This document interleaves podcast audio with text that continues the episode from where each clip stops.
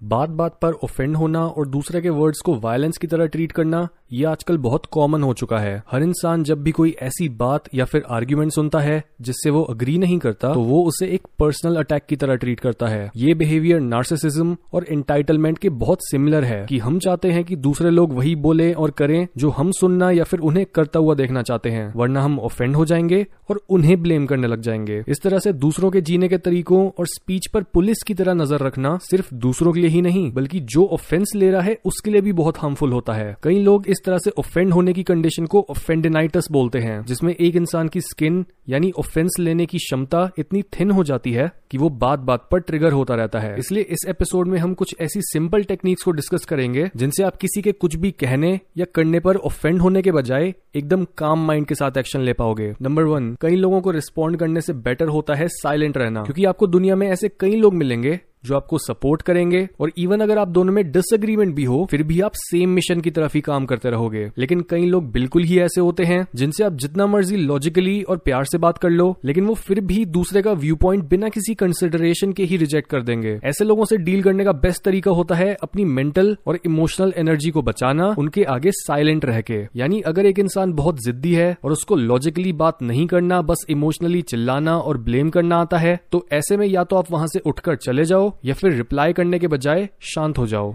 Number two अपनी कमियों और ताकतों को अच्छे से समझो। क्योंकि जब आपको अपनी ताकत और कमज़ोरी के बारे में अच्छे से अवेयरनेस होती है तो सामने वाला आपके बारे में क्या सोचता है और क्या बोलता है इससे आपको कुछ फ़र्क नहीं पड़ता। जब आप अपनी स्ट्रेंथ्स के लिए खुद को क्रेडिट दोगे और वीकनेसेस के लिए खुद को इम्प्रूव करोगे, तब आपको किसी दूसरे की क्रिटिसिज्म या बेजती ऑफेंड नहीं करेगी। क्योंकि आपको पता होगा कि आप पहले से ही सही ट्रैक पर हो और अपने आप को कंसिस्टेंटली एक बेहतर इंसान बना रहे हो। इस तरह से खुद के बारे में जानने और खुद को इवेल्युएट करने से आप अपने में सेल्फ कॉन्फिडेंस को भी इम्प्रूव कर पाओगे। और अपनी सेल्फ एस्टीम को भी बढ़ा पाओगे। क्योंकि जो लोग सबसे ज़्यादा ऑफेंड होते हैं, उनकी सेल्फ एस्टीम और कॉन्फिडेंस सबसे कम होते हैं। Number three welcome constructive criticism आपको हमेशा अपने बारे में फीडबैक्स लेने चाहिए। और जिन बातों के लिए लोग आपको क्रिटिसाइज करते हैं, उनको आपको एनालाइज भी करना चाहिए। अगर आपकी किसी हैबिट या बिहेवियर को लेकर आपको बहुत ज़्यादा क्रिटिसिज्म आता है तो उसे पर्सनली लेने के बजाय ये सोचो कि क्या ये क्रिटिसिज्म एक्चुअल में सच है, या फिर बस आपको चिढ़ाया जा रहा है। एक केस में आप इस क्रिटिसिज्म को अपनी ग्रोथ के लिए यूज़ कर सकते हो,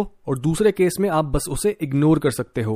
ये फ़र्क होता है एक्चुअल कंस्ट्रक्टिव क्रिटिसिज्म में और जानबूझकर किसी को तंग करने में। और आप इन दोनों में डिफरेंस सिर्फ़ तभी समझ पाओगे जब आप इन क्रिटिक्स को अपनी रियलिटी में फिट करके देखोगे और इन्हें क्वेश्चन करोगे। Number four stop overthinking हम अक्सर अपने क्रिटिसिज्म को इतना ज़्यादा अपने दिल पर लगा लेते हैं कि हम अपने ज़रूरी कामों से डिस्ट्रैक्ट होकर सिर्फ़ ओवर थिंकिंग में ही उलझ जाते हैं। हम बहुत बार छोटी छोटी क्रिटिसिज्म को भी अपने दिमाग में इतना बड़ा बना लेते हैं और उनसे फिर बाहर ही नहीं निकल पाते, जबकि हमें इन चीज़ों और इन चीज़ों पर अपने रिएक्शन से खुद को एक्सपोज करना चाहिए और अपने कंफर्ट भरे बबल से बाहर निकलना चाहिए। जब आप नए आइडियाज़ को एक्सप्लोर करते हो, जो आपके बिलीव्स के अगेंस्ट भी जाते हैं, तब उससे आप दूसरों के मेंटल प्रोसेसेस को भी समझ पाते हो और एक थिक स्किन डेवलप कर पाते हो। इसलिए ओवर थिंक करना बंद करो और अपने एक्सपीरियंसेस का स्कोप बढ़ाओ। जब तक आप नई नई चीज़ें ट्राई नहीं करोगे और क्रिटिसिज्म को इन्वाइट नहीं करोगे, तब तक आप पूरी तरह से ग्रो नहीं करोगे। नंबर फाइव ऐसा ज़रूरी नहीं है कि सब लोग आपको पसंद करें, क्योंकि आप चाहे कितने भी नेक दिल के ही क्यों ना हो और कितनी भी प्रोफाउंड बातें करते हो। लेकिन आपको ऐसे लोग हमेशा मिलेंगे जो आपको दुनिया में खुशियाँ लाने के लिए भी गालियाँ देंगे। और सेम चीज़ दूसरों पर भी अप्लाई होती है, जिनसे आप अग्री नहीं करते।